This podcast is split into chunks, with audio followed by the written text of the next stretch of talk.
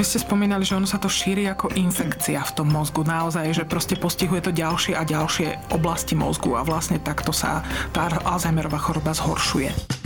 Nový podcast televízie Joj o fyzickom aj duševnom zdraví. Joj zdravie. Vo všetkých podcastových aplikáciách.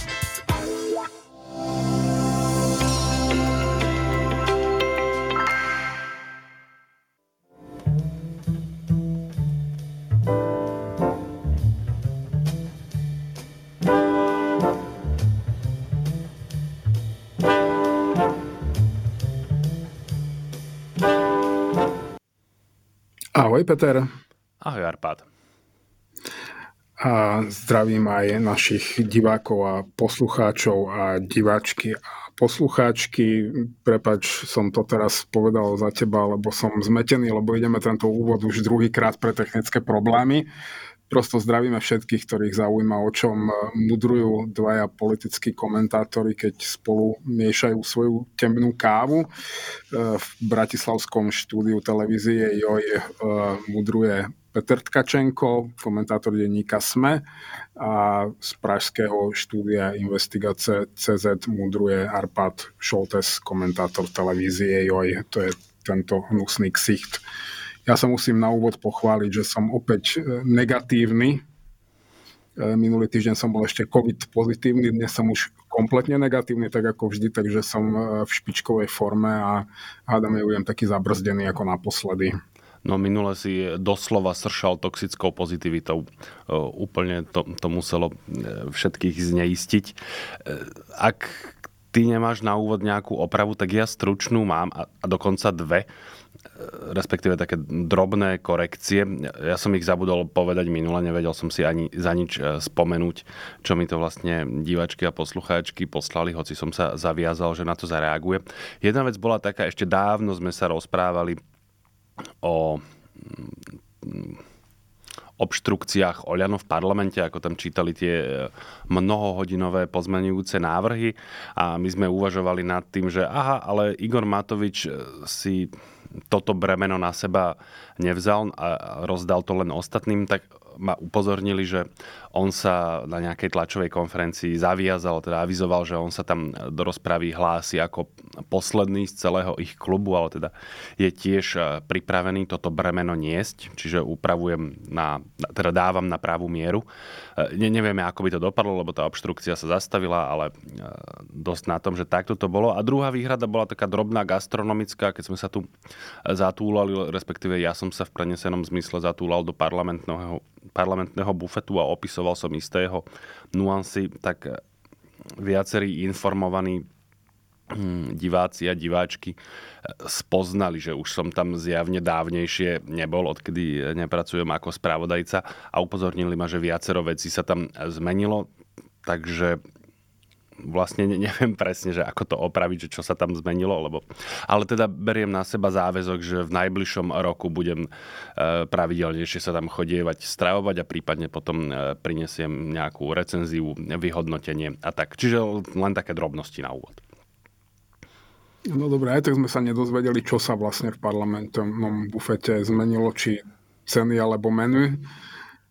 E, ale veď dobre, e, my tam jesť nechodíme, čiže v podstate nám to môže byť aj jedno. E, trochu áno, ale hovorím, zobral som na seba záväzok ak mi pán Pellegrini na rozdiel od pána Kolára e, vydá akreditáciu, tak sa budem usilovať tam e, častejšie chodiť, sledovať e, napríklad rozpravy, alebo teda s niekým si tam potrepať a pri tej príležitosti zájsť na menu a potom budem vedieť, teda vlastne vyhodnotiť, čo sa zmenilo, akým spôsobom.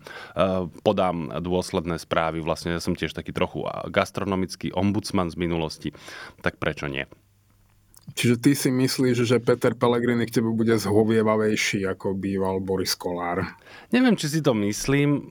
Hovorím, dozviem sa. Ešte som si žiadosť eh, nepodal v najbližších dňoch, tak vykonám, budem podrobne informovať. No, dúfajme, že Petrovi Pellegrini mu sa budeš páčiť viac, ako si sa páčil Borisovi Kolárovi. Nech sa teda dozvieme. Uh, alebo by si to mohol skúsiť cez eh, niektorého z podpredsedov O tomto rozhoduje kancelária Národnej rady. Ja si zase nemyslím, že tam je priama nejaká ingerencia predsedu. To som myslel tak v prenesenom zmysle. Teda aspoň dúfam a verím, že toto je naozaj pod rozlišovacou schopnosťou predsedu parlamentu. Aj keď vlastne dnes sa zdá, že vlastne šéf kancelárie nie je náhodou ten istý. No to už sme sa trochu zatúlali.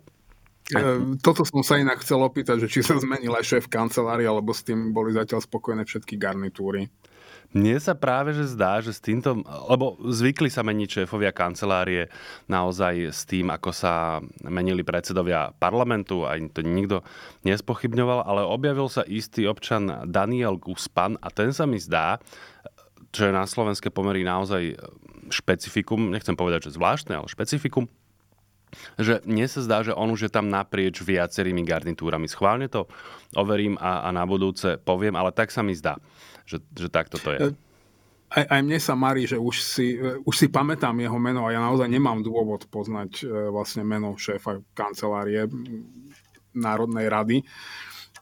A, pamätá, toto meno si pamätám, čiže tam musí byť nekonečne dlho a z toho vychádza, že bude veľmi slušný alebo veľmi poslušný. E, to sa napokon aj nevylučuje. Čiže e, môže to byť jedno z toho, alebo oboje. Uvidíme, e, zistíme. My sme minulý týždeň sľubovali, že sa pustíme do dobrodružstva prognóz, vzhľadom na to, že na prelome rokov tých udalostí je povedzme, že skromnejšie až žiadne. Ale predsa Ale zaskočili nás zaskočili nás, predsa len sa nejaké urodili. My už sme vlastne minulý týždeň jednu obišli, potom sa k tomu dostaneme, alebo dobre, veď spomeniem, že išlo o podpisy, respektíve nepodpisy niektorých zákonov. Ono sa nám to ale ešte rozmnožilo trošku, takže to potom budeme môcť e, vziať jedným balíkom. Ale asi úplne najvďačnejšou, neviem, či je slovo udalosť na mieste, lebo ono sa vecne nič nestalo, ale najvďačnejšími vyjadreniami mm, boli tie, myslím si, že takmer všetky diváčky a poslucháčky to v nejakej miere zachytili. E, boli vyjadrenia Andreja Danka pre portál Pluska.sk, kde v relácii, ak si dobre pamätám, sa volá Karty na stôl, priniesol celú batériu, tak by som to e, povedal, slov, vyjadrení, sľubov a vyhrážok. Máš slovo. Mám len technickú pripomienku. Keď prehovorí Andrej Danko, je to vždy udalosť.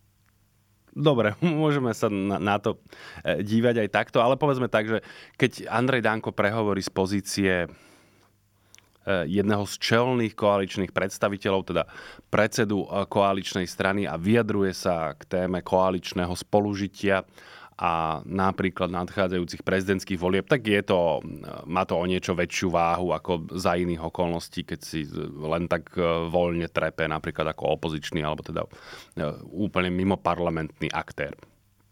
Ja len viem zo skúsenosti, že čokoľvek vysloví, e, na, hľadal som adekvátny termín, ktorým pomenovať, keď on vydáva zvuky, a teda čokoľvek vysloví, E, vždy mám toho plné sociálne siete. To, to, to je automatický generátor e, memečiek, pobúrenia, e, dobrej nálady, smiechu, čohokoľvek, ale málo kedy to prejde nepovšimnuté.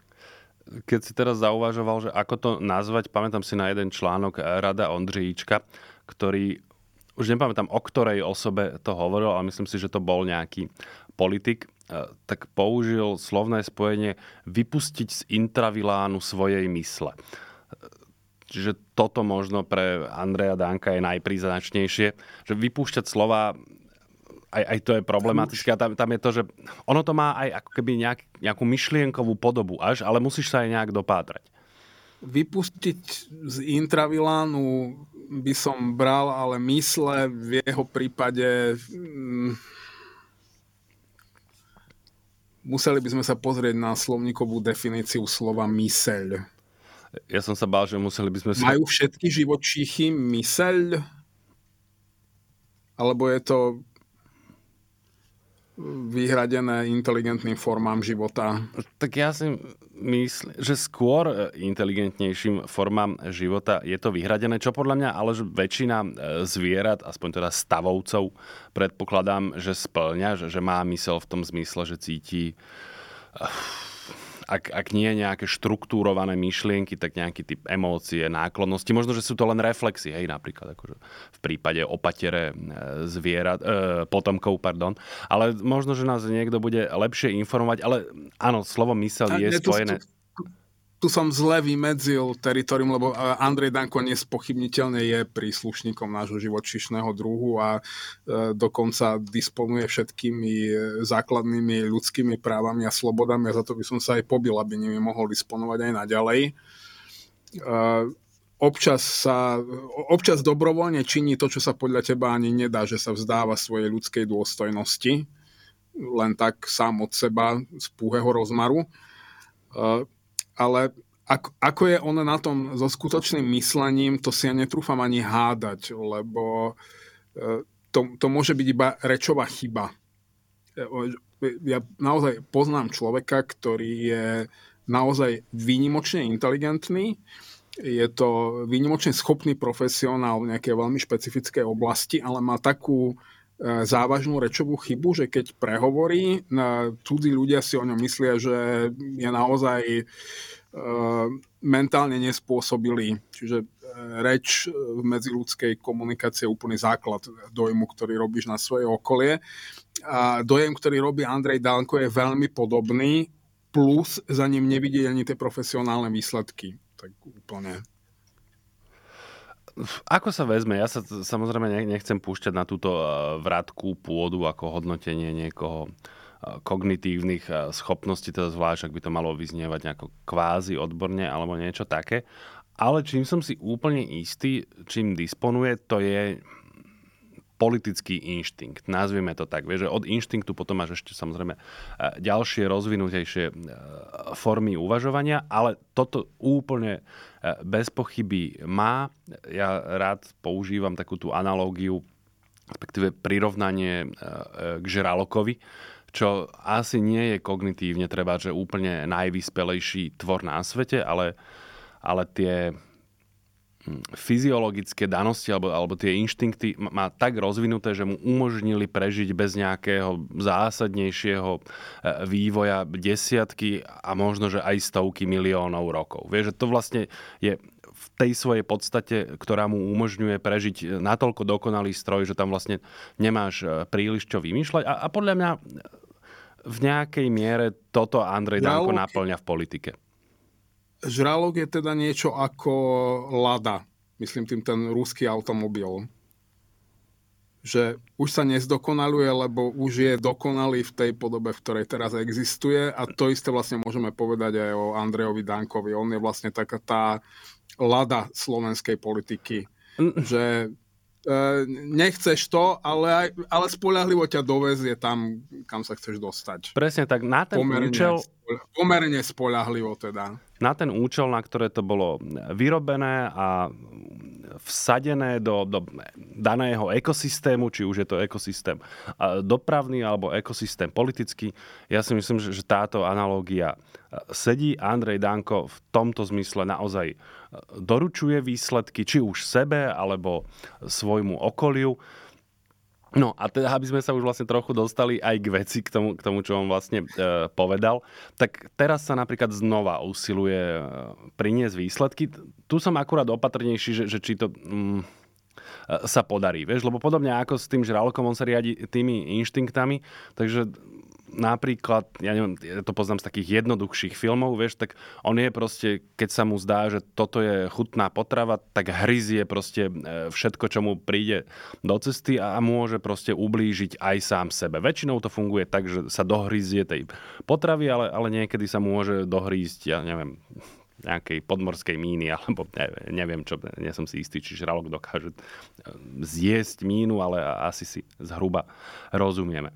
No tak Zahryznúť sa do nej určite dokáže, či ju potom aj zožerie, to neviem. Možno máš potom veľa kúskov e, žraloka široko ďaleko po vodnej hladine. Čo by nebol zlý výsledok v tomto prípade. No ako pre koho? E, Andrej Danko vlastne doslova... Pre, pre morský ekosystém.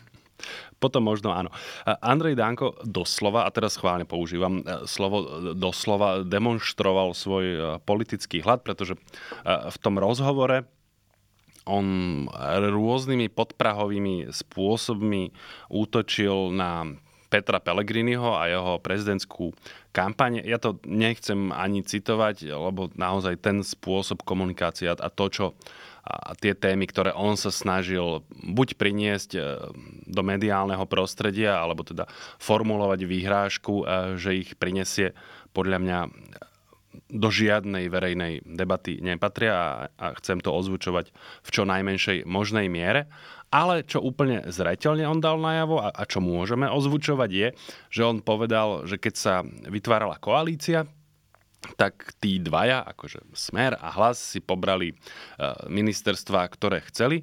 A teraz citujem, a že doslova e, jemu zostali omrvinky a ohlodané kosti, takže sa domáha toho, aby sa koaličná zmluva otvorila a on dostal e, viacej najesť.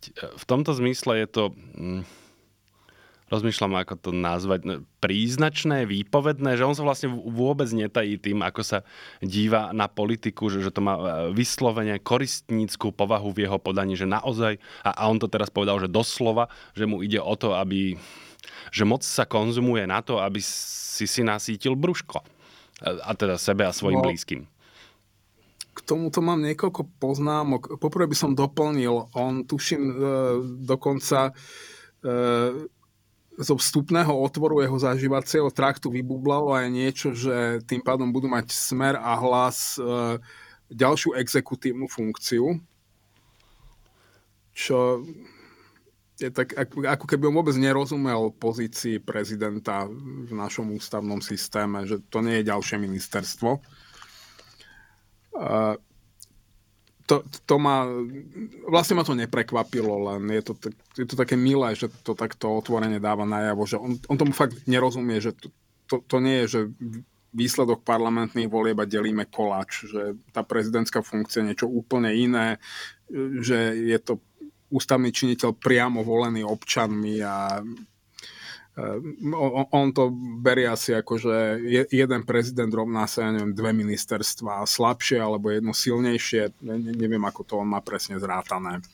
Ehm, ale je to, je to celkom bizarné, lebo vlastne na základe tohto, dajme tomu, že by si mal, že 5 koalíciu, a kandidát jednej z tých piatich strán by vyhral prezidentské voľby, tak tí ďalší štyria by sa automaticky mohli každý domáhať napríklad vytvorenia jedného nového ministerstva ako kompenzácia za to, že oni toho prezidenta nemajú. E, to, to mi príde ako celkom e, zaujímavé mentálne nastavenie. Ale inak e, vecne má Andrej Danko vlastne úplne, úplnú pravdu. Lebo jemu, ako, ako jemu konkrétne, ako osobe Andreja Danka, no ja by som to úplne ani ohlodanou kosťou nenazval, čo mu dali. Ak máš nám... On dopadol ako Ľuboš Blaha. Zober si, že chudák Ľuboš Blaha, ktorý on sa, nie, že sa brodil špinou za toho Roberta Fica, on, on sa ponáral na dno žumpy, žmýkal tie najmastnejšie kúsky medzi prstami, hnietil z nich e, politickú kariéru svojho šéfa, nalogal sa pritom do prasknutia, celý je tým ohádzaný, na, na, naozaj zmenená farba, smrad na kilometre. A dali mu čo pod predsedu Národnej rady? A ešte sa ho chystajú zbaviť v európskych voľbách, že zalepia mu oči nejakým relatívne veľkorysým platom e, europoslanca a zbavia sa ho navždy, zíde z očí, zíde z mysla. A Andrej Danko vlastne dopadol veľmi po, podobne, lebo všetky lukratívne fleky si pobrali ľudia, ktorých on dotiahol na svojom chrbte do parlamentu a ktorí ešte sa ho teraz chcú perfidne zbaviť tým, že podľa mňa oni ním manipulujú, aby sa nakoniec odhodlal on sám kandidovať v prezidentských voľbách. K tomu prieči sa mi to v ústach, išiel som povedať pánovi Blahovi, no tak e, k občanovi e, Ľubošovi Blahovi. Podľa mňa on dostal tú kandidatúru do Európskeho parlamentu asi za odmenu, lebo on nie je ten káder e, politicko-mocenský, ktorý by mm, svoje materiálne zabezpečenie čerpal inými prostriedkami ako tými oficiálnymi, ja si myslím. No a v tomto zmysle je ten e, plat europoslanca pre ňoho absolútne e, dostatočný a, a niekoľkonásobný v porovnaní e, s tým, ktorý dostával v uplynulých rokoch.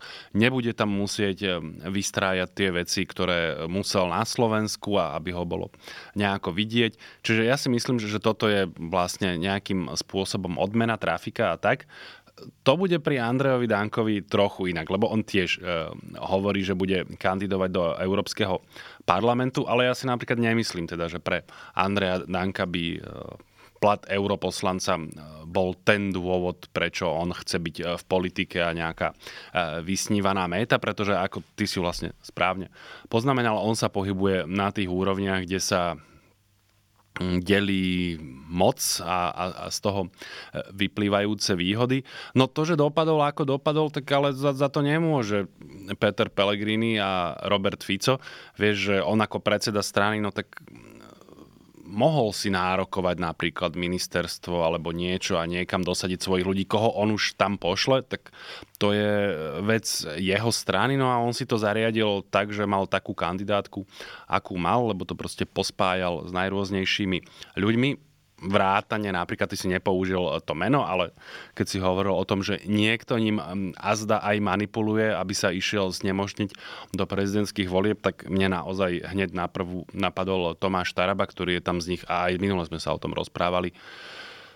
No, určite oveľa bystrejší ako Andrej Danko, tu, sa, tu si dovolím hodnotiť nejaké kognitívne schopnosti v tom zmysle porovnať napríklad týchto dvoch Takže tam je to podľa mňa pomerne jednoznačné. A inak, ja tu robím e, často zastávam tú rolu diablovho advokáta, už všelikoho som sa zastal, tak keď si uvažoval o tom mm, označení Andreja Danka, že teda o tých jeho slovách, že, že by dostali alebo dostal e, hlas ďalšiu exekutívnu funkciu, e, možno to berie mm, na jednej strane tak nejak mm, právne pozitivisticky, pretože ak si otvoríš Ústavu Slovenskej republiky, tak funkcia prezidenta je naozaj zaradená pod e, výkonnú moc, pod exekutívu, e, o čom môžeme viesť debaty, že do akej miery je to také že formalistické zariadenie, alebo je to naozaj e, výkonná moc podľa mňa je, je, dá, dá sa o tom akože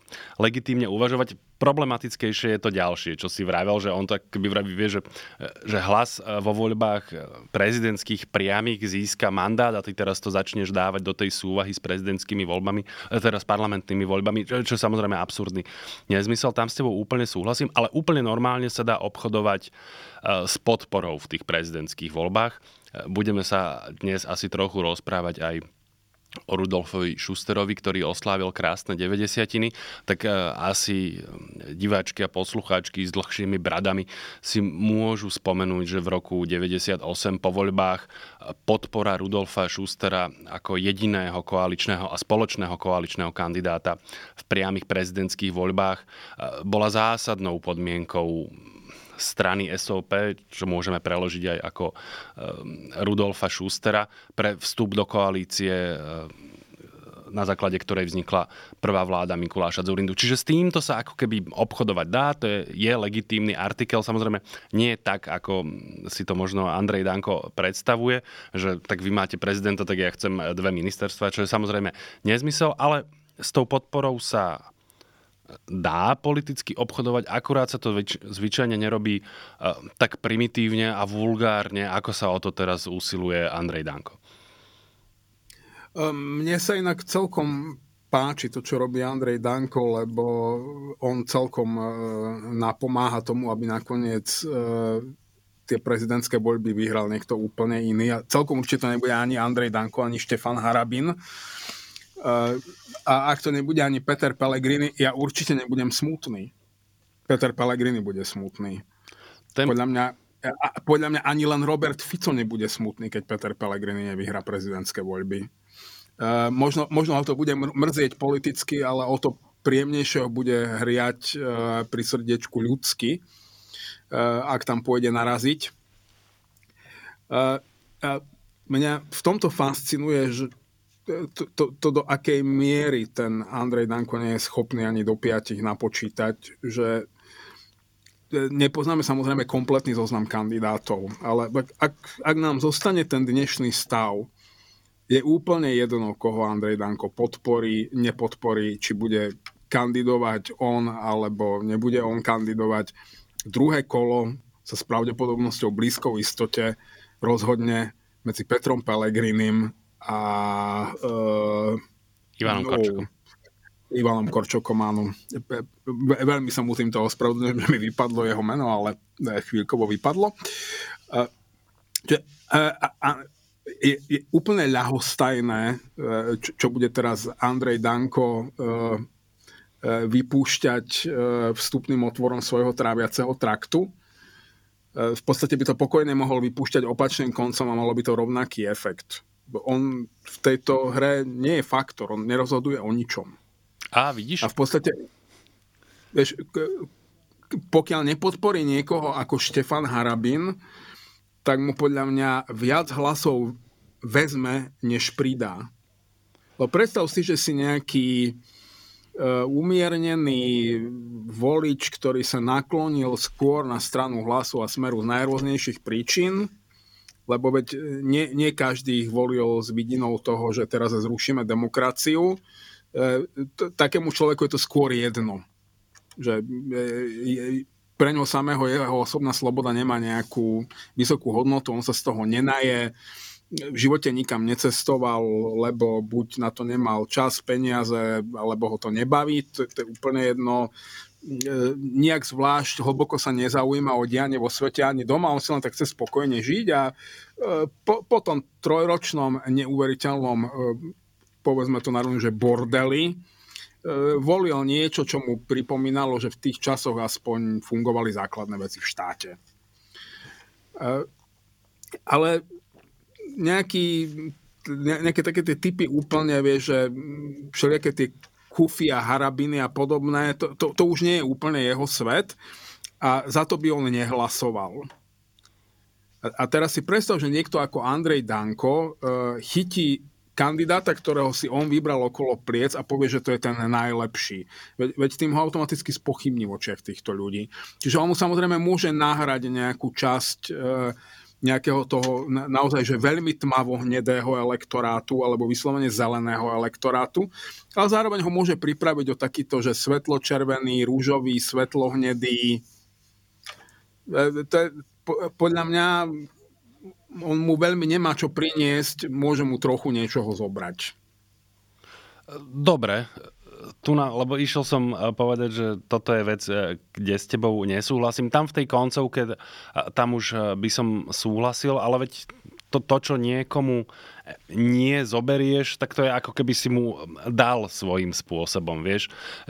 Preto som chcel povedať, že nesúhlasím s tou interpretáciou, že je úplne jedno, čo Andrej Danko pred tými voľbami robí a rozpráva, lebo to v nejakej podobe určuje východiskovú pozíciu Petra Pellegriniho v tých voľbách ktorú ináč on sám si príliš nezlepšuje. V niečom, ako som vravel, Andrej Danko má ten politický inštinkt normálny a zdravý a on v tom rozhovore okrem iného formuloval vážne výhrady voči, k tomu, voči tomu, ako Peter Pellegrini vlastne nevedie kampaň, respektíve nevie ani povedať, že či, ju, teda, či kandidovať bude alebo nebude. Sme vlastne už koľko, dva, maximálne tri mesiace pred prvým kolom volieb a tu vlastne e, my nepoznáme ťažiskového kandidáta, teda, ktorý keby ním bol, tak by ním bol a, nič nehovorí. Kampaň sa fakticky nevedie. Ivan Korčok to v nejakej, e, nejako simuluje, ale k tomu sa potom tiež možno dostaneme, že pre, prečo vlastne je to neviditeľné. Čiže tieto výhrady Andreja Danka sú podľa mňa úplne na mieste. Je niečo in, iná otázka je, či sa to má takýmto spôsobom e, formulovať, to znamená, že za jedno na verejnosti, e, po druhé takýmto nie priateľským spôsobom, tak to poviem. No a čo sa týka tých, tej podpory, veď ona sa nemusí robiť tým spôsobom, ako ty si to vravel, že, že niekoho objímem okolo pliec a začnem vyzdvihovať alebo tak. Tá podpora vlastne Petra Pellegriniho zo strany SNS môže byť aj taká, že tichá, že vlastne nepovedia nič alebo utrusia také, áno, pridávame sa k podpore, ale to neznamená, že sa teraz musíš s niekým niekde oblápať a potriasať si ruky, alebo takto už je vec stratégie, ako si to vyhodnotíš, presne ako si vravel, že či ti to môže skôr ublížiť. No ale na druhej strane, keby Andrej Danko chcel a on sa vyhráža, že by mohol chcieť, ak nedostane primeranú satisfakciu, tak mu e, môže ublížiť. A hoci sa samozrejme rozhoduje v druhom kole, na Slovensku je skoro nemožné rozhodnúť v prvom kole, to som tiež musel uh, upokojiť jedného občana, nie je jedno, uh, za akým tam ideš výsledkom a, a ako si sa pobil v tom prvom kole. Vieš, že keď uh, v prvom kole ti bude vlastne koaličný partner alebo kandidát koaličného partnera brízgať a budete sa rozoštovávať, tak to potom to zblíženie toho tábora v druhom kole uh, je potom komplikovanejšie. Čiže pre, z týchto dôvodov ja si nemyslím, že rola Andreja Danka je nulová a podľa mňa ani nie zanedbateľná a touto svojou činnosťou naozaj pomáha tomu, aby to vyhral ten opozičný kandidát, čo teraz vyzerá e, takmer z istotou, že tým najsilnejším opozičným e, kandidátom bude Ivan Korčok. Myslím, že sme sa tu už dávnejšie zhodli, že že Ivanovi Korčokovi pomerne výdatne pomáha Peter Pellegrini, čo je podľa mňa kľúčové e, pre tú možnosť, aby Ivan Korčok vo voľbách zvíťazil, ale že sa takto intenzívne k tomu pridá aj Andrej Danko, to som celkom nečakal a podľa mňa v tábore Ivana Korčoka e, sa aj trochu tešia. E, e, bez pochyby, veď robí ich prácu za nich. Ja pri všetkej úcte k Ivanovi Korčokovi, lebo myslím si, že z tej ponuky, ktorú aktuálne vidíme, on je najviac materiálna prezidenta republiky v mojich očiach. E, minimálne neviem o ničom, čo by ho malo diskvalifikovať a viem si predstaviť, že by dokázal tú funkciu vykonávať e, e, o čosi lepšie ako ktokoľvek z jeho predchodcov. Len si nemyslím, že pra, práve preto, čo ja na ňom oceňujem, si nemyslím, že on je vyslovene výťazný typ do prezidentských volieb. Práve, práve tým, že je to tak veľmi kultivovaný, umiernený diplomat, veľmi konfrontačný, vždy dôsledne zdvorili to momentálne, keď naozaj politika degeneruje na, e, na show business, tak e, to, toto nie sú úplne ideálne predpoklady na akýkoľvek e, volebný zápas. Krikľúni to majú lepšie, čiže ja si nemyslím, že on dokáže vyslovene vyhrať prezidentské voľby, ale jemu naozaj stačí, ak ich Peter Pellegrini prehrá. On môže vyhrať voľby presne tým istým spôsobom, akým sa to udialo Andrejovi Kiskovi. Lebo ani on ich nevyhral, Robert Fico ich prehral. A takisto ich môže prehrať Peter Pellegrini, ak bude druhé kolo medzi nimi dvoma. Lebo ešte sa Peter Pellegrini môže práve pri tomto type útokov, ktorým čelí zo strany uh, intelektuálneho výkvetu Albertov Halpsteinov, ako je Igor Matovič a Andrej Danko, on sa môže ľahko prepracovať do podobného mentálneho stavu, do akého sa prezidentka Čaputová prepracovala po nejakých 4 rokoch v paláci. Že, že, že si rovno dopredu povie, že nie, ďakujem, toto ja nepotrebujem, dajte mi pokoj. Už som a že nakoniec kandidovať ani nebude. Trochu zastaviť, že už tu zabrušuješ vlastne do budúcoročných udalostí, čo, čo sme si vyarendovali predsa do druhej časti relácie, kde sa môžeme o, o prezidentských uh, voľbách ešte tak uh, podrobnejšie uh, porozprávať. Rozmýšľam, čo k tomu ešte Andrejovi Dankovi.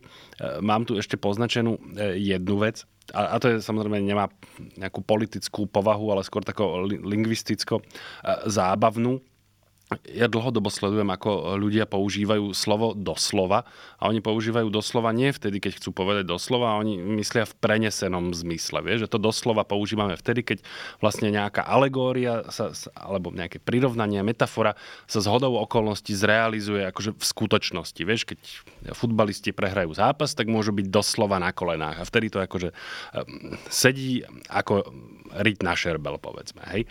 No, a ale aby som teda povedal, o čo mi ide. On tam varoval v tom rozhovore Petra Pellegriniho, že keď ide do kampane, tak je to veľmi e, nepríjemná konfrontácia a povedal, že novinári tých kandidátov doslova povyzliekajú do naha.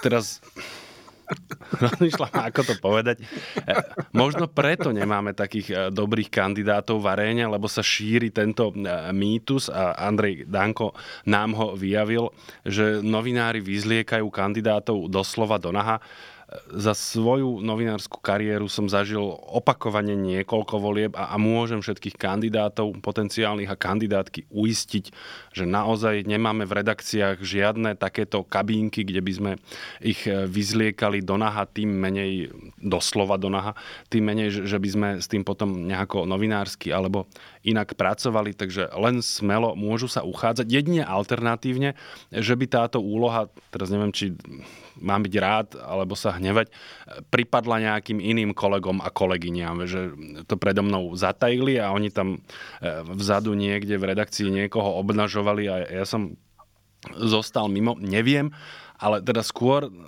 typujem, že naozaj ich doslova nevyzliekame. Môže byť Andrej Danko pokojný, e, ak sa rozhodne kandidovať, bude našťastie asi nás všetkých obnažovaný len v tom prenesenom a politickom, nie doslovnom zmysle. Ja sám za seba môžem povedať len toľko, že ja sa odmietam čo i len spoločensky stýkať i s oblečenými politikmi a političkami a na žiadneho politika ani političku nie som ochotný sa e, dívať, pokiaľ by boli obnažení. Rovnako ako si myslím, že nikto príčetný sa netúži na nikoho cudzieho dívať, keď je obnažený. E, čiže asi tak. E, ani ja, teda ani ja nemám vedomosť o tom, že by boli moji kolegovia kohokoľvek e, povyzliekali a dívali sa, ja, že hľadali by na ňom tetovania alebo materské znamienka, či, či naznačoval možnosť prehliadky telesných dutín, nie úplne rozumiem tomuto jeho výroku. Mňa to inak obišlo, ale je to čarovné. Ten výrok smeroval k tomu, čo som tu nechcel amplifikovať. On tým chcel naznačiť, že Peter Pellegrini môže mať nejaký typ... Že sa mu budú hrabať v súkromí, tomu Nejaký rozumiem. typ súkromného problému a že keď bude kandidovať, tak e, tieto problémy, ktoré môžu existovať teoreticky, Andrej Danko to pripustil, tak e, že výjdu najavo. Čiže to bola bola to vyhrážka jednoducho. Ak mi nedáte Musím to, povedať, čo som si zapýtal, tak ja k tomu prispejem, aby to, čo napríklad ja alebo niekto iný môže považovať za súkromný problém, vyšlo najavo. E, sformuloval to doslova ako debil. Nebudem ti protirečiť. Myslím si, že je to vlastne aj výstižné zakončenie tohto okruhu. E, inak ja si myslím, že sme mu venovali e, priveľa času, lebo on, on o tom ešte nevie, ale on už je dnes naozaj taký politický zombík. Lebo tým, koho on pri, priviedol k moci, tak tí ľudia sa postarajú o to, že sa ho zbavia sami. Už ho nebudú potrebovať na nič. On naozaj, on, on svoju evolučnú úlohu žraloka splnil a teraz sa budú grilovať žraloče plútvy onedlho. Ja nie, že by som ti protirečil, ale nedovolil by som si to e, takto sformulovať s takou istotou, pretože a tu nás učí opäť tá analógia, že možno, že evolúcia v mnohých veciach e, prekonala žraloka, napriek tomu on sa v tých e, vlnách Atlantiku, Karibiku a neviem kde všade naďalej e, plaví a nie jednému kusu sa dobre darí. Čiže ja nechávam Dankovi nejakú šancu a nádej, že z toho ešte stále nejako vykorčuluje. Uznávam, že je v nie ideálnej situácii a teda ešte on sám si príliš e, nepomáha. Tam sa opäť ukazujú nejaké nedostatky tejto evolučnej vetve, lebo teda žralok si poradí so všelijakými úlohami, ale už napríklad že skladať puzzle alebo Lego už by si ho asi, asi príliš nenechal s tými plutvičkami. E, dokonca ani e, odmíňovať e, morskú hladinu. Dobre, veď tentokrát by som sa veľmi nerád mýlil, pretože ak niekomu doprajem odchod na smetisko politických dejín, tak Andrejovi Dankovi celkom určite áno. Bez ohľadu na to, koľko zábavy sme si s ním užili, je, je, to, je, je to príliš drahý stand-up na môj vkus. To súhlasím, ale vidíš, No, dávame tomu naozaj veľa času, ale jednu poznámku si ešte neodpustím. E, spomeň si, ako radostne sme sa s ním pred koľko? Tromi e, rokmi? Už takmer štyrmi. E, lúčili, keď ho voliči poslali preč z parlamentu. No, vidíš, netrvalo to až tak dlho a, a máme ho späť. Čiže aj preto... Tu by som ale vzniesol výhradu, že ešte viac sme sa rozlúčili s Robertom Ficom. Napríklad a tiež, no, čiže... Ja som bol jeden z tých, ktorí boli, že od volebnej noci 2020 som bol asi najskeptickejší voči volebnému výsledku a Igorovi Matovičovi. A vtedy si všetci klepali po čele, že, že čo to trepem za sprostosti. Robert Fico je konečne preč z politiky, všetko dopadlo úplne vynikajúco, výborne, najlepšie, ideálne, to dáme, to, to bude v pohode. Ja som hovoril, že nie, ľudia, nebláznite, toto bude totálna pohroma, čo príde. Ale to som ani ja nedokázal predvídať, že dokáže Igor Matovič revitalizovať Roberta Fica. Takže Andrej Danko je popri tom iba taký ako keby, že než, nechcený, a nie než, nechcený vedľajší efekt. Vlastne áno, súhlasím.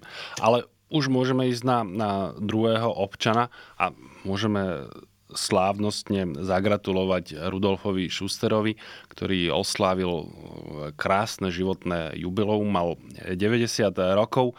Ono politicky k tomu nie je čo v zmysle, že by sa niečo dialo a tak, ale zachytil som jednu tvoju e, reakciu na Facebooku a chcel som vlastne ju trochu potvrdiť, ale trochu povedať aj inak.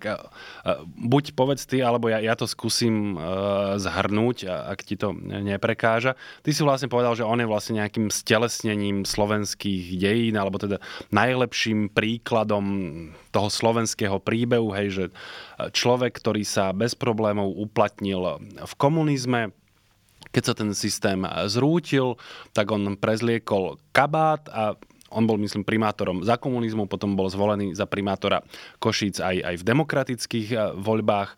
Potom už som sa toho trochu dotkol, si obliekol stranické tričko, respektíve on založil tú stranu občianského porozumenia a stal sa e, prezidentom. Ešte predtým, ešte predtým sa celkom kamarátil aj s Vladimírom Mečerom a z HZDS. E- a potom si založil stranu občianského porozumenia a potom ho zvolili ešte aj za prezidenta a on, on sám bol neuveriteľne prekvapený, šokovaný, keď sa mu to nepodarilo zopakovať aj druhý raz. To vieš? A, e, áno, áno, to, to, to, to sa tak... Vieš, ja som bol v tom čase ešte v Košiciach. Preto sa pýtam, ja, ja že si či to vieš časy jeho primátorovania, keď e, sme ho volali Rudy Fasádnik Rudy, e, lebo fasády na hlavnej ulici boli všetky pekne natreté, ale nechci vedieť, čo bolo za nimi. E, pri rekonštrukcii e, centra mesta, ktorá bola ako keby výkladnou skriňou jeho primátorskej funkcie, mesto skrachovalo de facto hrozila mu nutená správa, to potom e, zachraňoval Zdenko Trebuľa, ktorý bol jeho nástupca. No hlavne to e, zachraňovala vláda, ak si dobre pamätám, ktorá vlastne nie, musela nie, sanovať nie, ten cel... nie? Nie, to, to, to, bolo, to bolo oveľa komplikovanejšie a na, na, naozaj ten nástupca Rudolfa Schustera bol uh, síce mal podobné e, politické korene ešte v starom režime, ale bol neporovnateľne pracovitejší, výkonnejší, teda menej robil na efekt a viac na výkon a e, veľa takmer nezvládnutelných vecí zvládol naozaj on. E, nikdy nemal tú popularitu, ale naozaj mestu celkom to jeho obdobie pomohlo. Nehovorím, že to boli len pozitívne momenty, aj s ním sme viedli veľmi rôzne vojny v médiách, ale v porovnaní s Rudolfom Schusterom už vlastne nikdy nič horšie neprišlo po vecnej stránke. On, on bol naozaj taký showman, to bol, že e, spevák, filmár, cestovateľ, stavbar, pamiatkár, archeológ, naozaj posledný slovenský polyhistor. E, Maďari majú taký krásny výraz ezermešter. Všemajster? V preklade by to bolo niečo ako majster tisícich remesiel.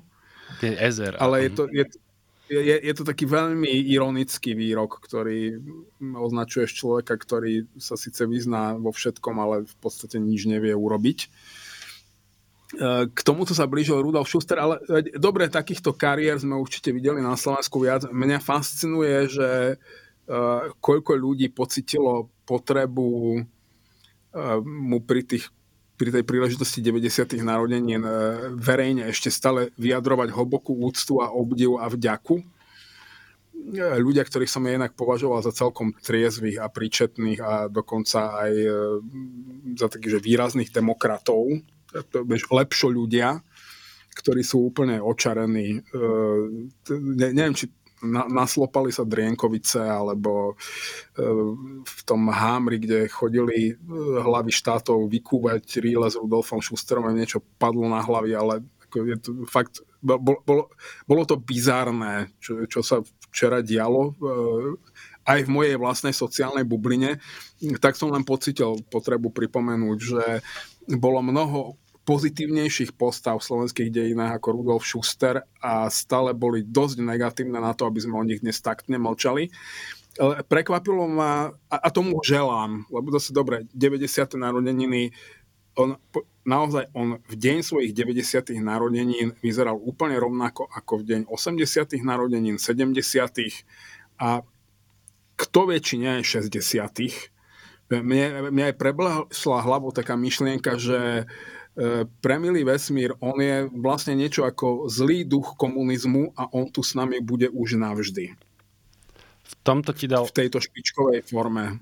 V tomto ti dal zápravdu, e, neviem, či vieš, aj Robert Fico, lebo on bol teda v jednom e, jedným z, občanov v tom dlhočíznom zástupe gratulantov a teda vyzdvihoval naozaj činorodosť a, dlhovekosť Rudolfa Schustera. A, a spomínal tam na to, ako Rudolf Schuster spomínal, že mu niekedy, keď mal, čo ja viem, 75 rokov, e, robili komplikáciu s nejakou jeho ďalšou výpravou, lebo on je týmto e, známy vzhľadom na jeho e, vtedy vysoký vek. K tomu Robert Fico dodal, že mu to pripomína takú, ona je to asi anekdota, ale on to vydával že za skutočnú príbehu, že bola niekedy v Británii ustanovená nejaká komisia pre poslednú e, rozlúčku s Winstonom Churchillom a ten Winston Churchill teda všetkých členov tej komisie ešte e, výdatne prežil Čiže v tomto zmysle e, sedí to, čo si vravel o Rudolfovi Schusterovi. Ja, mám, ja som ho asi videl osobne jeden jediný raz, ak sa nemýlim. A to bolo ešte niekedy na vysokej škole a bol prezident. Čiže to bolo niekedy pred rokom 2004. E, a pamätám si, ako som ho pozeral, že aký šťúply čo, človečik, taký zošúverený, som si vravel, a, a nejako nie je vzlom. V tomto ja, ja nie som ľudský neprajný, že, že ten už tu asi s nami aj že dlho nebude. A vidíš, prešlo odvtedy 20 rokov a zdá sa, že ešte ďalších 100 tu bude. Ale čo som, e, prečo ja som vlastne, e, mi táto téma bola nie cudzia, lebo inak je mi to vlastne e, celkom jedno kedysi som napísal, spomenul som si na to, ako som kedysi napísal taký komentár, kde som pani Luci Nikolsonovej sa pýtal, že čo jej to pre Boha napadlo, lebo ona vtedy verejne artikulovala úvahu, že by sa mohla uchádzať o funkciu prezidentky Slovenskej republiky. A ja som sa v tom texte snažil vysvetliť, že Veď ona samozrejme ako občianka má na to plné právo sa uchádzať a tak, ale ja ako občan zase tiež mám právo sformulovať, že čo si predstavujem, že kto by vlastne mal zastávať túto funkciu a podľa mňa tam patrí človek, ktorý nejako e, je spätý s tou republikou. To znamená, že, že nejak odráža vlastne jej dejiny, je trochu stelesnením. A, a nehovorím, že, že celých jej dejín a v, v plnej šírke alebo tak, ale, ale treba z nejakého výseku, nejakej časti. Vieš, a v tomto podľa mňa Rudolf Schuster uh, tomu zodpoveda. On naozaj, jeho životný príbeh je z časti príbehom Slovenskej republiky. Možno nie najkrajšej časti a tak. A, a, a v tomto ja by som nie doslova súhlasil s tebou v tom, že, že on stelesňuje e, nejako tie, tie dejiny štátu a takto nie, ale nejakú časť áno, že, že na ňom je vidno ten príbeh Slovenskej republiky. To isté podľa mňa platí napríklad pre Ivana Gašparoviča. Vieš? A, a pri všetkých výhradách napríklad k týmto dvom ľuďom, oni v tomto zmysle sú prezidentským materiálom. Oni sú zrkadlom nejakého príbehu Slovenska, že možno by sme ho tam treba radšej nemali, ale potom treba nájsť nejaký iný materiál, ktorý e, to nejako odráža. A možno toto už bude oslý mostík možno k tej ďalšej téme, že dám ti priestor, nech sa páči. Ja tomuto ja, ja len chcem s tebou vynimočne súhlasiť. E, to, to som ja snad aj nahlas artikuloval e, práve aj počas funkčného obdobia Ivana Gašparoviča, že e, tento štát ešte nikdy nemal reprezentatívnejšiu hlavu nasadenú na krku, ako, ako bol Ivan Gašparovič. A v tomto zmysle platí aj Rudolf Schuster. Otázka je, či by toto malo byť zdrojom nejakej národnej hrdosti, ale to ja presne hovorím. Toto sú presne tie postavičky, ktoré dokonale vystihujú charakter krajiny a je to také ne, nemusí to byť vkusné, nemusí to byť pekné, ale aspoň je to úprimné a nepokrytecké, keď si takýchto ľudí volíme za prezidentov. Vidíš to, tu by som zase ja trochu uh, rezervovanejšie to formuloval. Oni ozrkadľujú nejakú časť charakteru tej krajiny. To, to sa aj nedá akože ozrkadliť ako, ako celok, lebo zasa na druhej strane podľa mňa aj Zuzana Čaputová splňa t- tieto kritéria e, tým svojim pôsobením v mimovládkach, vlastne tým e, bojom proti nejakej časti tej, tej smeráckej, ako to nazvať, štruktúry a, a tých pridružených.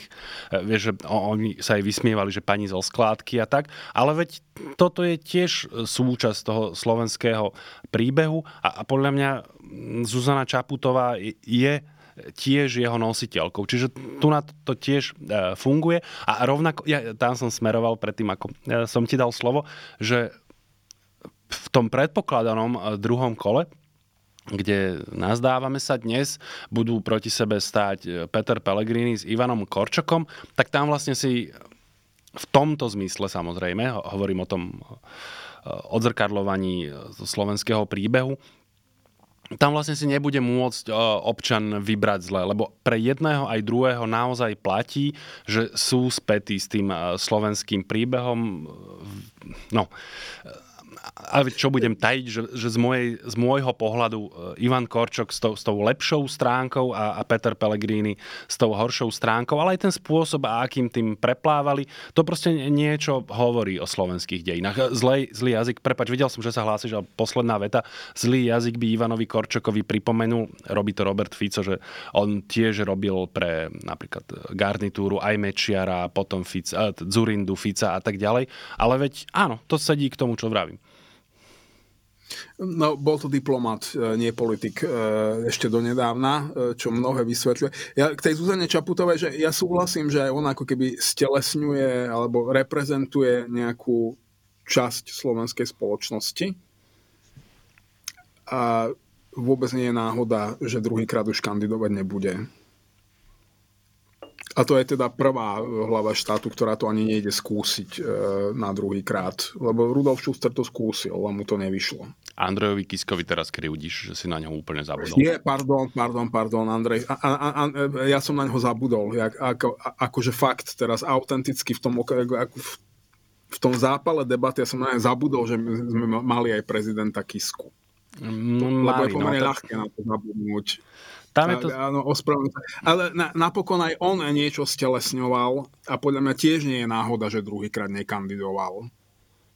Tak každý e, niečo stelesňuje. Akurát ja pri ňom by som mal asi najväčšie výhrady, čo sa týka toho slovenského príbehu. Dobre, má, máš tam to e, podnikateľský úspech v, v tých 90 skôr 2000 rokoch, ak sa nemýlim. Nech sa páči. Pre, prepač, ale, ale že už len to, že dám si kampaň do nákladov, ako, napíšem si kampaň na firmu ako, a, a, ako auto a laptop pre deti, to naozaj stelesňuje e, veľký kus e, slovenskej prírodzenosti. Mm, e, dobre. Podnikateľskej, povedzme to takto, alebo živnostníckej. A on bol naozaj, on bol asi e, taký politik, povedzme to takto, lebo ne, neznevažujme úrad, e, prezidentský úrad. Andrej Kiska bol asi taký politik, ako je inštalatér, ktorý ti príde utiahnuť doma kvapkajúci kohútik podnikateľ. To je taký politik živnostník.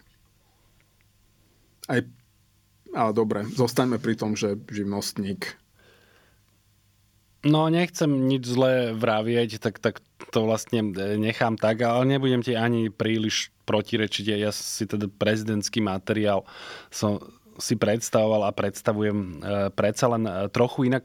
Len asi historické okienko doplním. Ty keď si vravel teda, že a tam si sa zmýlil, e, že Zuzana Čaputová bola jediná prezidentka, ktorá to neskúsila druhýkrát. Naozaj tým uh, druhým, teda už bol len jeden taký ďalší a to bol Andrej Kiska, lebo áno, Michal Kováč e, napokon nekandidoval v tých voľbách v roku 99, ale do poslednej chvíle, krátko pred voľbami sa vzdal kandidatúry a naozaj chcel sa o tú funkciu uchádzať, akurát občania mu neprijali. Rudolf Schuster sa aj uchádzal ale teda občania mu neprijali a až Ivan Gašparovič to e, úspešne e, dotiahol aj v druhom prípade. Toto len na doplnenie, keby si niekto nespomínal, že teda ako to bolo treba s, s Michalom Kováčom.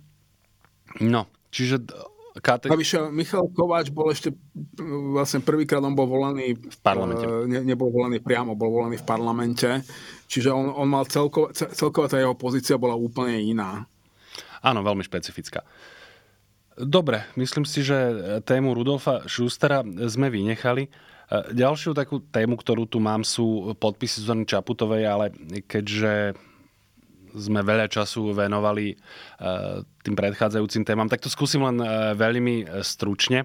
Ona v uplynulých asi dvoch týždňoch sa musela venovať iným zákonom, ktoré parlament e, schválil na sklonku roka a podpísala tzv. konsolidačný e, balíček, kde sú proste rôzne zvýšenia daní a tak, ktoré majú priniesť nejaké miliardy do štátneho rozpočtu. Podpísala aj štátny rozpočet, ale naopak nepodpísala kompetenčný zákon.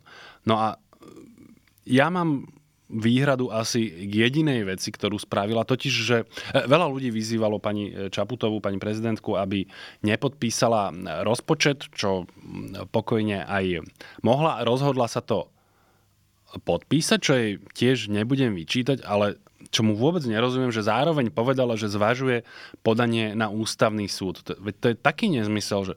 Lebo keď podávaš niečo na ústavný súd, z tejto pozície, kde namietaš protiústavnosť, tak tam vyslovene ty, ty sa nepýtaš toho súdu, že čo si myslí, nech tak nejak akože povie, lebo si zvedavý. Ty tam namietaš v konkrétnych bodoch protiústavnosť.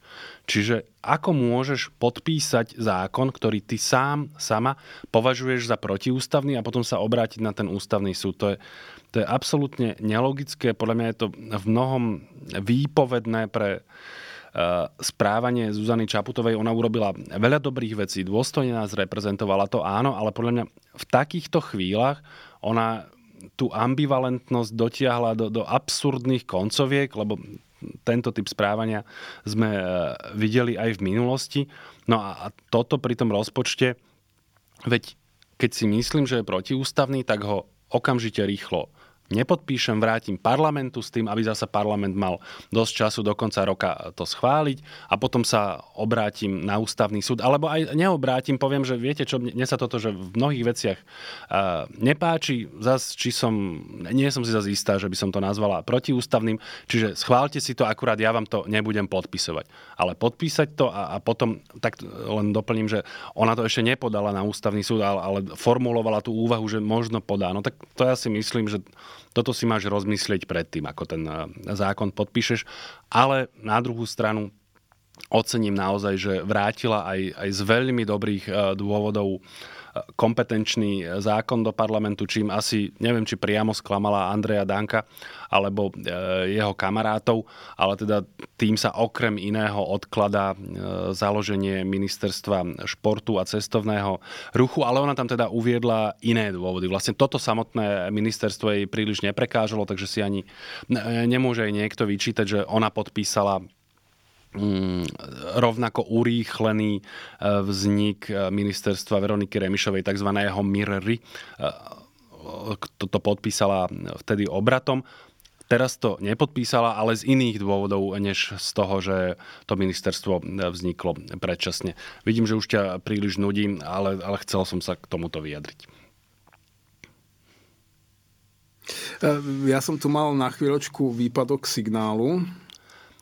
Ale nemyslím si, že nepovedal ale, som nič také, čo by ťa zhruba, nejako rozohrialo. som rozumel, čo hovoríš a ja by som k tomu chcel dodať len toľko, že ja som rád, že Zuzana Čaputová sa ešte stále vládze aj sa podpísať, aj sa nepodpísať Predstavujem si, že keby napríklad e, ústavný súd e, v roku 2025 rozhodol, že zákon o štátnom rozpočte roku, na rok 2024 bol, ma obsahoval nejaké neústavné prvky, že čo potom všetci si povinne vymeníme opäť kalendár a vrátime sa do roku 2024 a odžijeme si ho s opraveným rozpočtom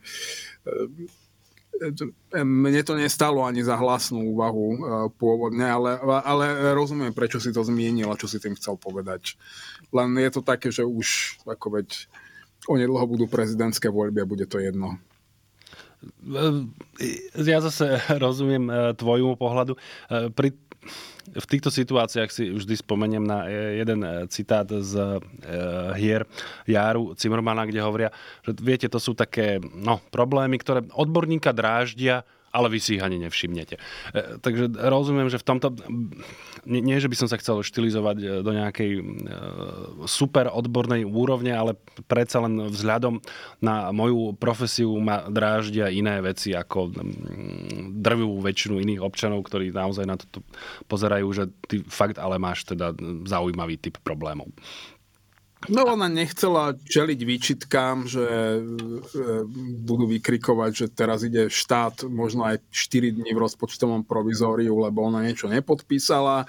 E, zároveň nechcela vyzerať, že si s ňou môžu úplne vytierať podlahu kedykoľvek, akokoľvek a, a, a robiť si z nej nie, niečo, že najvyšší notársky úrad Slovenskej republiky v Grasalkovičovom paláci, no tak podpísala, ale ešte to pošle ústavnému súdu, ktorý ne, neviem, či bude schopný rozhodnúť takou rýchlosťou, aby to bolo relevantné. Obávam sa, že skôr nie.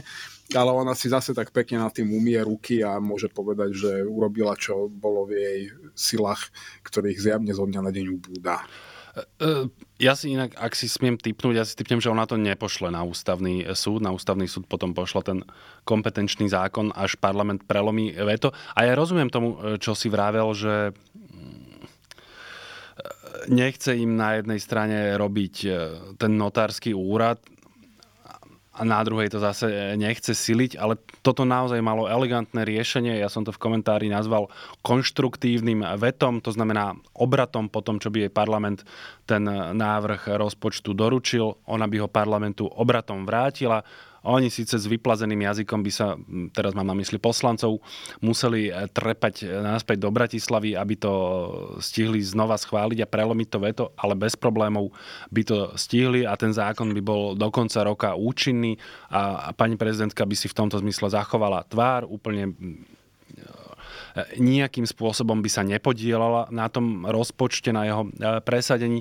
Zároveň by ale tam proste nebol jej podpis a mohla by povedať, že ja s týmto nesúhlasím, ale je to vec parlamentu. Akurát ja teda k tomu žiadnym spôsobom nepriložím konšt- ruku. Konštruktívnu len v tom zmysle, že keď chcete, tak si to teda schválte, nech sa páči. Ale vieš si predstaviť, ako by ju potom nemali radi? Myslím si, že úplne rovnako, ako ju nemajú radi dnes. Vieš, že, že v tomto je to jedno už. A keď Ona tak... si podľa mňa vie predstaviť, že ju môžu nemať radi ešte viac ako dnes a to by nechcela. No, to je, to je jeden z jej nedostatkov. Nech je mi dovolené to povedať. To je proste vec, ktorou do toho musíš ísť a toto si proste povinný znášať ako prezident. A zvlášť teda pri nej, veď ona to už pred voľbami, aj po voľbách, teraz nepamätám, či to bola priamo ona, alebo niekto z jej okolia v paláci, keď e, nimi robili rozhovor, tak hovoril, že oni pôjdu takou cestou, že radikálnej úprimnosti, že bez ohľadu na to, kto si čo myslí a aké to môže mať politické a iné reputačné náklady pre ňu alebo z hľadiska obľúbenosti, tak ona proste bude robiť to, robiť a hovoriť to, čo považuje za, za správne a rozumné. No a, a mne sa zdá, že vo viacerých bodoch sa, sa tomuto spreneverilo. No už v tomto medzi nami nikdy nebolo sporu. Uh, prejdeme k prejdeme. Prejdeme. A, a prianiam? Uh, no, neviem, že na aký, koľko vlastne tých prognóz stihneme, lebo sme strašne veľa času vyplitvali na iné zábavky, ale asi teda logicky, a aj som to vravel vtedy, keď si o tom začal, taká najhmatateľnejšia politická téma budúcoročná budú prezidentské voľby, ktoré nás čakajú o pár e, mesiacov. Už e, veľa sme k tomu povedali a ešte vidíš, technicky doplním, čo, čo som tak trochu naznačil, že prečo je takmer e, nemožné na Slovensku zvoliť prezidenta v prvom kole.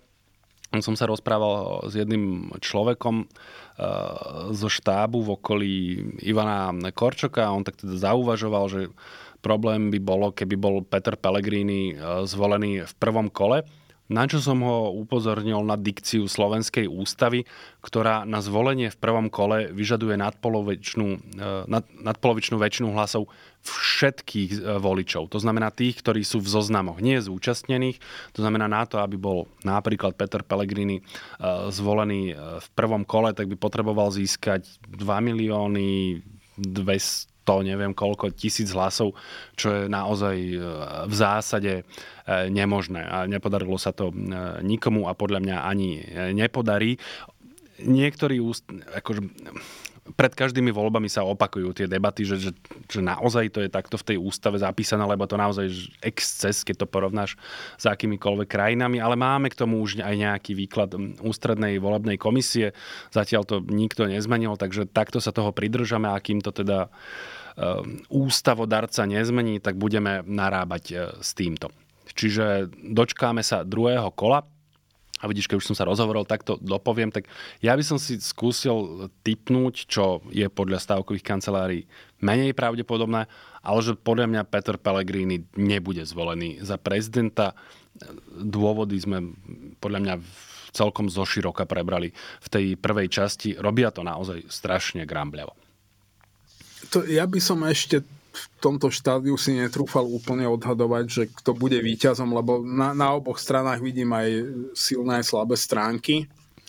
Uh, podľa mňa aj Ivan Korčok, aj Peter Pellegrini majú šancu aj uspieť, aj veľmi škaredo naraziť uh, z veľmi rôznych dôvodov. Uh, plus ešte bude vstupovať do hry určite aj veľa dnes nepredvídateľných faktorov. Ale teda áno, ne, ne, nie je veštba z kryštáľovej gule, že bude druhé kolo. E, to bez pochyby nie. A, to, to, na to by som teraz stavil mnoho peniazy. Pokojne by som si v tomto okamihu stavil aj na to, že rozhodovať sa bude práve medzi Petrom Pelegrinim a Ivanom Korčokom, pokiaľ si to ešte Peter Pellegrini nerozmyslí a nepovie si, že e, a nie, pokiaľ si neuvedomí, že jeho súčasná situácia nech je akokoľvek málo komfortná, je vlastne oveľa bezpečnejšie ako čokoľvek, čo ho bude čakať, keď pôjde do prezidentských volieb. A on mi nepripada úplne ako človek, ktorý prepik- e, prekypuje nejakou osobnou odvahou. To súhlasím, ale veď tieto veci, to si mal rozmysliť dávno predtým, než to e, nechal zájsť až, až do tohto štádia. Naozaj teraz, keby si to rozmyslel, to by ja nehovorím, že to neviem predstaviť, lebo pomerne živú predstavivosť, ale zdá sa mi to tak strašne politicky absurdné teraz z toho vycúvať, lebo to by bolo No veľmi neprofesionálne, tak to poviem, vieš, lebo ty vlastne celú tú časť e, svojho politického spektra si nechal v očakávaní, naráb, vlastne oni pomerne logicky narábali s tým, že kandidovať budeš a teraz sa z toho stiahneš, tak tam ti na, na tej strane spektra to bude úplný Saigon masaker, nevieš, ako to dopadne. Inak schválne som si dával záležať, e, aby som nepovedal, že kto vyhrá prezidentské voľby. Ja, ja som povedal, že podľa mňa ich Peter Pellegrini nevyhrá. Čiže áno, s najväčšou pravdepodobnosťou to znamená e, víťazstvo Ivana Korčoka, ale predsa len som si tam e, nechal nejaké, nejaké vrátka. Uh, hovorí, že by to bolo veľmi neprofesionálne. No a čo by na tom bolo netypické, že by to bolo veľmi neprofesionálne? Že no, si to veľmi nepremyslel. Tebe on prípada ako obzvlášť premyšľavý typ? Toto je podľa mňa trošku nepoctivá otázka od teba. To, to nesúvisí s nejakým, nejakou premýšľavosťou. Zdá sa mi ako v dobrom aj v zlom, ako celkom dobrý reprezentant uh, politika z toho ono sa to používa pejoratívne, ale ja to tak nemyslím, z toho smerohlasáckého spektra. Veď nemusíš ich mať rád a, a väčšinou nemáme, ale zhruba vedia, čo chcú, e, vedia, ako sa politicky tie výsledky e, dosahujú a, a vedia, že to si proste musíš včas povedať a potom sa podľa toho správať. Čiže ja som toto naťahovanie Petra Pellegriniho chápal ako, ako, ne, ako stratégiu, nie ako autentické váhanie.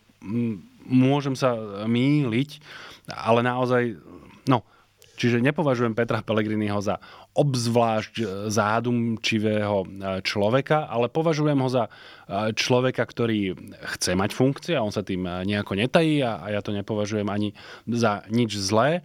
No a keď chce mať funkcie, tak, tak sa o ne uchádza. No.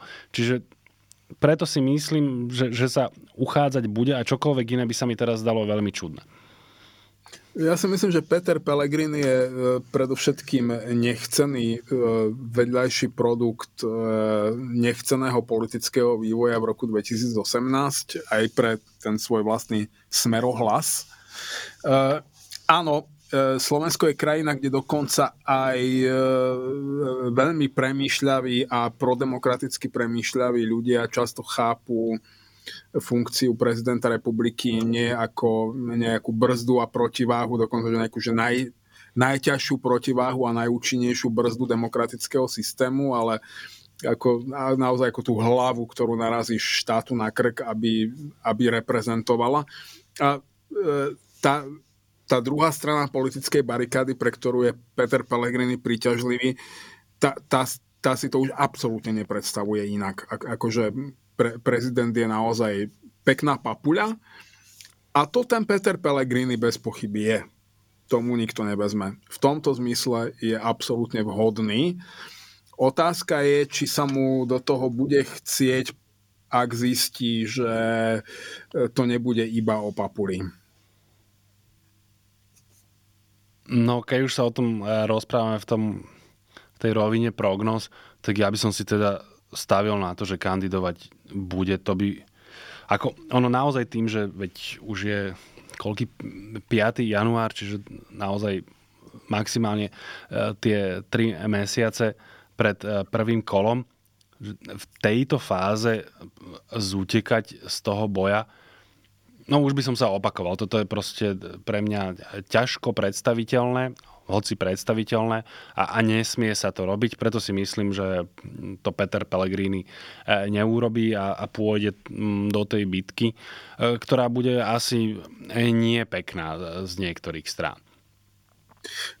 Ja si v tomto okamihu tiež vyslovene nemyslím, že by do toho nešiel. Keby som mal staviť peniaze, tak by som nestavil na to, že nakoniec neohlási kandidatúru a zdúbka. Ale dnes už som ochotný uvažovať aj o takýchto scenároch, lebo na slovenskej scéne sa dá uvažovať o akomkoľvek scenári. Vlastne sa tam udialo toľko vecí, o ktorých by si bol povedal pred 5 alebo 10 rokmi, že sú úplne absurdné, nepredstaviteľné, nikdy nemôžu nastať, že človek sa môže hrať e, s tým, že si predstavuje aj nepredstaviteľné a už to nevyzerá tak debilne, ako by to bolo vyzeralo povedzme pred tými desiatimi rokmi.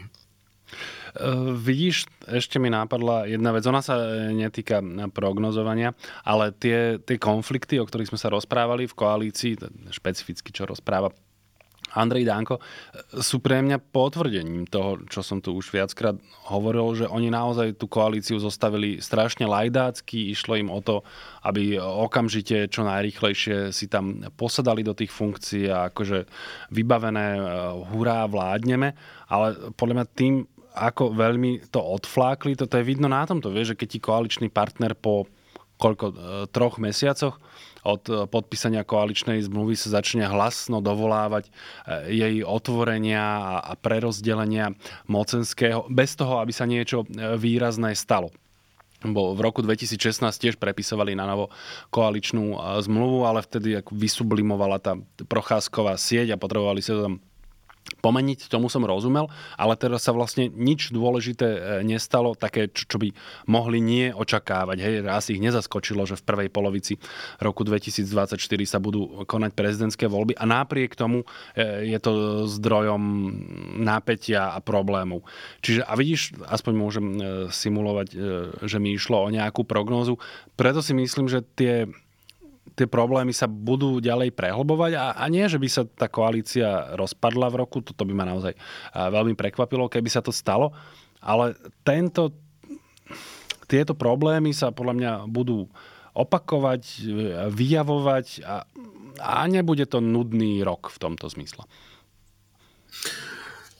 Ja, tak podľa toho, čo považuješ za zábavu, ja si spomínam, že tá koaličná zmluva z roku 2016 to bolo. bola urobená poctivo a vtedy tam rokovali dlho a detailne a, a veľmi presne si špecifikovali partnery, že komu čo a za akých okolností. Andrej Danko aj tak okamžite začal robiť problémy pri prvej vhodnej príležitosti, len čo sa trochu rozkúkal vo veľkej politike, lebo on tam bol vtedy nováčik. Teraz už prichádzal s tou výbavou, ktorú si odnášal keď keď teda odišiel z, parlam, e, z veľkej politiky v roku 2020 a iba plynule nadviazal tam, kde predtým skončil. Toto, toto ja nevidím ako, že, že, tera, že preto, lebo teraz je koaličná zmluva trochu šlendriánskejšie urobená ako vtedy, tak preto on si vyskakuje. On by robil presne to isté, bez ohľadu na to, ako dlho by o niečom rokovali, pretože on keď si sadal k rokovaciemu stolu, podľa mňa ešte ani nevedel, čo bude žiadať. A a aj, ke, aj keby to vedel, na druhý deň by si mohol myslieť niečo úplne iné a o týždeň zase niečo úplne iné. A hlavne on nie je pánom e, svojej vlastnej strany a svojho vlastného poslaneckého klubu. Naozaj, ako... E, ne, ne, neviem si predstaviť, ako sa toto dalo zlepiť lepšie. E, jednoducho Robert Fico ho potreboval a e, bral ho napriek tomu, že vedel, že to bude generovať problémy, ktoré on bude za pochodu riešiť a nakoniec ich nejak vždy vyrieši lebo tí ľudia okolo Andreja Danka sú všetci obchodníci. Čiže otázka je iba, že, ak, že, že koľko to bude Roberta Fica stáť. Ja, ja by som sa na jeho mieste trošku začínal znepokojovať z niektorých ľudí, ktorí tam sú. E, možno by som sa bál, že jedného dňa by mohli nadobudnúť ambíciu ma vymeniť, nahradiť, e, posledná na smetisko politických dejín. Ale to je ešte hudba veľmi ďalekej budúcnosti, nie najbližšieho roka a pravdepodobne ani nie najbližších štyroch. Ja si práve myslím, že keď sa pozeráš na udalosti s istým odstupom, ako sa už dnes dívam ja, tak to bude v celku nudný rok, pretože sa nebude diať nič nepredvídateľné. To si ma trochu vydesil pre, pre mňa, pre, pre, mňa, pre mňa je to nudné, lebo vec, veci idú podľa predpokladu a keď dráma nie je dostatočne dramatická, tak pri nej úplne pokojne zaspíš a pokiaľ je tragédia pri veľmi banálna, tak nad ňou slzu nevyroníš. A teraz narážaš na domáce udalosti alebo globálne? Na domáce, na domáce. domáce. To, to Slovensko mi momentálne príde naozaj, lebo všetko západa do toho celkového rámca, že Robert Fico potrebuje nainštalovať úplne iný typ politického režimu a skonsolidovať ho a musí to urobiť rýchlo a špinavo. A to sa zatiaľ deje. Ma, ma ničím neprekvapil do posiaľ ako, sú tam tieto drobné detaily, ktoré vedia byť zábavné, alebo nie, nie, niekedy môžu niekoho pobúriť, ale e, to celkové smerovanie krajiny je zatiaľ veľmi predvídateľné. Nijak zvlášť sa neodchyluje od toho kurzu, ktorý som predpokladal, čiže v tomto zmysle to pre mňa je trochu nuda. To Igor Matovič, e, napriek tomu, že som predvídal, že nepôjde správnym smerom, to, že akými piruetami, saltami sa tam dostával, tak to, to naozaj vyrážalo dých aj mne na dennej báze. Toto je taká ušľachtila nuda. Ušľachtila e, nuda je pekný titulok, ale... Uh... Nebude veľmi lákavý. Celkom nie, no. Možno, že vymyslíme nejaký lákavejší. Ale teda v, tom, v tomto roku stále e, tu s nami ešte budú americké prezidentské voľby, ktoré majú zásadne väčší význam ako slovenské a toho majú teda zásadne väčší aj pre Slovensko ako slovenské prezidentské voľby. Pretože ak ich vyhra Donald Trump a skončí podpora pre Ukrajinu, to bude pre Slovenskú republiku zásadná geopolitická zmena. A mňa by veľmi nepotešilo, lebo ja by som naozaj bol veľmi nerad, keby sme tu v Českej republike mali hranicu s Rúskom. Čiže to, toto bude oveľa dôležitejšie. Sú tu s nami naozaj dve vojny v tomto okamihu. Jedna je tá, ktorú vnímame, dnes už žiaľ zmrazený konflikt alebo zmrazená vojna na Ukrajine. Druhá je izraelsko-palestínska, ktorá môže mať tiež obrovské globálne dopady na Slovensku to málo kto sleduje, uh, lebo však puh, koho zaujíma nejaký Židia a rabine, veď to je ďaleko. Ale to eh, medzi inými to ne, nepriamo vplýva práve aj na vojnu na Ukrajine, pretože americkú verejnosť tento konflikt zaujíma oveľa viac ako Ukrajina z pochopiteľných dôvodov. A tam legitimne sa môžu uberať úvahy tým smerom, že e, podporujeme my radšej Izrael ako Ukrajinu, keď si budeme musieť vybrať, kam posunieme zdroje. Čiže bude nás čakať veľmi zábavný, veselý, vzrušujúci rok, len možno nie na domácej scéne. Ja to skúsim e, pojať aj teda s nejakou slovo prognóza by bolo e, veľmi vznešené. Myslím, že oveľa výstežnejšie bude, že typovať. Takže ja si čo sa týka tých Spojených štátov, poprvé typnem, že to Donald Trump nevyhrá. Neviem teraz presne povedať, z akých dôvodov, ale, ale typol by som, že nie. A keby aj, tak tam mám podozrenie, že naozaj ten že sa tam opäť môže Vladimír eh, Putin popáli, tak ako pri tom jeho prvom zvolení, lebo on si teraz myslel, hej, že s Donaldom Trumpom eh, hneď všetko si dohodneme a on nám vlastne všetko dá. On v skutočnosti od toho Donalda Trumpa dostal veľmi málo až nič to aj teda preto, že on je špecifický e, človek a teda nemá najušľachtilejšie túžby, ale nepatrí medzi jeho túžby ani to teraz akože pomáhať Vladimírovi Putinovi a dávať mu to, na čo on ukáže prstom. A potom máš aj to, čo mu sa akože škaredo hovorí, ten hlboký establishment, ale to teda znamená, že americká politika zďaleka nie je e, len americký prezident. On samozrejme je najviditeľnejší a najdôležitejší aktér, ale je tam ešte mnoho, mnoho, mnoho iných. A, a podľa mňa s tým skončením podpory pre Ukrajinu by, to nebolo taký ten scenár, že 1-0, hej, že teraz Donald Trump to vypne a je hotové. A čo, a potom, že nemyslím si, že je aj realistické hovoriť o česko-ruských alebo slovensko-ruských eh, hraniciach. Mne sa zdá, že toto už dnes ani eh, nie je ambícia eh, Ruskej federácie, respektíve Vladimíra Putina. Oni hľadajú nejaký akože pre nich dostatočne dobrý mier a koncovku toho a, a už tam naozaj aj tí pomalší pochopili, že je, je ťažko predstaviteľná predstava okupácie uh, Ukrajiny, lebo to by bolo nič iné ako okupácia, v podstate nastolenie nejakého až teroristického uh, režimu. Preto si myslím... To by bolo nevýdané. Je Zvlášť to... zo strany Ruska. Zo strany Ruska to, je to, nie že nevydané, to je extrémne náročné, problematické z najrôznejších dôvodov. Lebo na, napríklad naozaj, keby si niečo... No, pro, nie, nie preto, že by som teraz ochkal, že v 21. storočí v Európe niečo také sa nemôže diať a, a naozaj nikto si o Vladimirovi Putinovi nemyslí, že jemu by sa to osobne priečilo, ale to má proste objektívne až fyzikálne prekážky. Je proste ťažké e, nastoliť totalitnú, okupačnú, teroristickú vládu nad desiatkami miliónmi obyvateľov na 600 tisíc kilometroch štvorcových. To je proste vážny problém. A teda našli by sme aj nejaké ďalšie... videli ale ide, ide mi o niečo iné, lebo uh, uh, jedna vec, ja vidím naozaj trošku chybu v úsudku, že myslieť si, že Vladimír Putin očakával od Donalda, od Donalda Trumpa priateľstvo a podporu, je úplne, úplne chybný predpoklad. On ho nepodporoval preto, lebo si myslel, že budú kamoši. On ho podporoval preto, lebo vedel, že rozvráti Spojené štáty americké, jemu to stačí. On potrebuje oslabenú Ameriku, nie amerického prezidenta ako svojho najlepšieho kamoša. To, a, a túto úlohu Donald Trump splnil úplne perfektne a bude plniť ďalej, ak sa mu podarí úspieť, čo dnes nevieme, či sa mu podarí, ale ak sa pozrieme na Joea Bidena, no už e, ten veru môže Rudolfovi Schusterovi jeho vitalitu iba závidieť.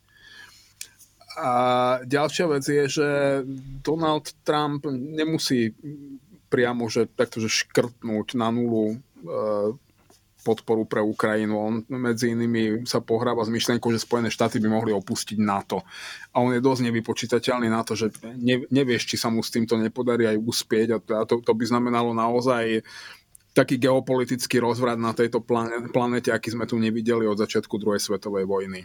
Tu som opäť o niečo pokojnejší, lebo tá úvaha nie je nová a, a mali, máme s tým skúsenosť už uh, z jeho prvého mandátu a, a to sa ukázalo, že, že nie je to realistická cesta ani pre neho. Pokiaľ ide o, o to očakávanie Vladimíra Putina, tak z tej literatúry, e, ktorú som e, ja čítal, a nebudem sa tváriť, že, som bol v prostredí ruského establishmentu, ale hovorím z tej literatúry, ktorú som ja čítal, tak som vyrozumel, že naozaj mali oveľa väčšie očakávania a boli vyložene sklamaní e, k tomu, čoho sa dočkali. Teda boli vyložene sklamaní z toho, čoho sa dočkali. A ešte jednu vec som chcel to je skôr taká e, jazykovo-technická. Ty si hovoril o tej vojne na Ukrajine ako zamrznutom konflikte. E, to naozaj nesedí a je to... A viem, že to vôbec nemyslíš zlom, ale je to trochu možno až, až neúctivé alebo necitlivé e, voči občanom Ukrajiny. Zamrznutý konflikt je taký, ktorý zamrzne nie len v tom zmysle, že sa nehýbe front, ale vlastne, že, že nelietajú rakety, nestriela sa, ale, ale nie je vyriešený mierovou zmluvou a nastolením nejakých e, nových poriadkov, respektíve, že občas sa vystrelí alebo do, dochádza k incidentom, ale, ale nemá to povahu proste tých naozajstných ozbrojených zrážok, čo pre vojnu na Ukrajine dnes neplatí. Asi každý deň e, čítame o nejakých e, kinžaloch alebo dronoch a, a mŕtvych a, a výbuchoch. Vieš, že zamrznutý konflikt bolo to, čo bolo roky e, v Karabachu alebo máš Podnestersko a podobne. Dúfam, že to nebereš od, odo mňa ako vzlom, ako nejaké ne, poučovanie, ale náš, som sa zháčil pri tom. Nazvime, nazvime to zamrzajúcim konfliktom, lebo on e, takým, že plus jeden stupeň tesne okolo nuly, lebo e, tá frontová línia sa neposúva. E, Moskva v tomto okamihu nemá ambíciu e, opustiť svoje dobre opevnené zákupy a posúvať sa smerom na Ukrajinu. Ukrajina ju nie je schopná vytlačiť z jej dobre opevnených zákopov z najrôznejších objektívnych dôvodov jednoducho tá frontová línia sa nehýbe a Vladimír Putin jednoznačne čaká medzi iným práve na výsledok amerických volieb, ale aj na mnohé iné veci, pretože práve izraelsko-palestinský konflikt bude hýbať e, východom, e, správaním sa Iránu, Čína stále agresívnejšie pripomína svoju politiku jednej Číny a brúsi si zuby na Tajván. E, tiež očakávajú, v akom stave sa ocitnú Spojené štáty. No, e, nepáčil sa nám e, bipolárny svet so Spojenými štátmi ako nejakou superveľmocou, ktorá udržiavala ten poriadok, na ktorý sme boli zvyknutí, tak sa teraz treba pripraviť na multipolárny svet, ktorý bude oveľa vzrušujúcejší, pestrejší a zábavnejší, e, práve preto, lebo bude oveľa menej pohodlný a bezpečný. A ako vieme, dobré časy neprodukujú dobré príbehy, hlavne nedobré dobrodružné príbehy. Naše životy sa konečne stanú zaujímavými, zmenia sa na dobrodružstvo. Problém je, že dobrodružstvo sa stáva dobrodružstvo v tom okamihu, keď o ňom rozprávaš e, v pohostinskom zariadení pri teplom alebo aj studenom nápoji svojom, svojim priateľom. E, v čase, keď sa odohráva, je to smrteľné ohrozenie a nie každý dostane šancu o ňom rozprávať ako, ako o dobrodružstve. Máme úplne poslednú minútu, e, ktorý použijem na to, aby som... Ťa ja drzo... som už aj chcel plynule nadviazať a, a rozlúčiť sa s tým, že ja teda našim divákom a diváčkám želám prežitie roka 2024. To isté prajem aj ja. Ešte som ťa chcel drzo opraviť, že ty si myslel unipolárny, e, nie bipolárny svet, predpokladám. No on, Uh, áno, pardon, on bol bipolárny ešte za studenej vojny a potom sme mu hovorili unipolárny, aj keď je to, je to nezmysel, lebo vždy tu boli iné usporiadania, neexisto- ne, nedospeli sme k Fukuyamovskému koncu dejín. Ale dospeli sme ku koncu tohto e, podcastu, čiže e, sa lúčime. Ak ty nemáš iné slovo ešte, tak ja poviem, že ja budem do budúceho týždňa, ak dožijeme všetci celý čas ako na ihlách. thank you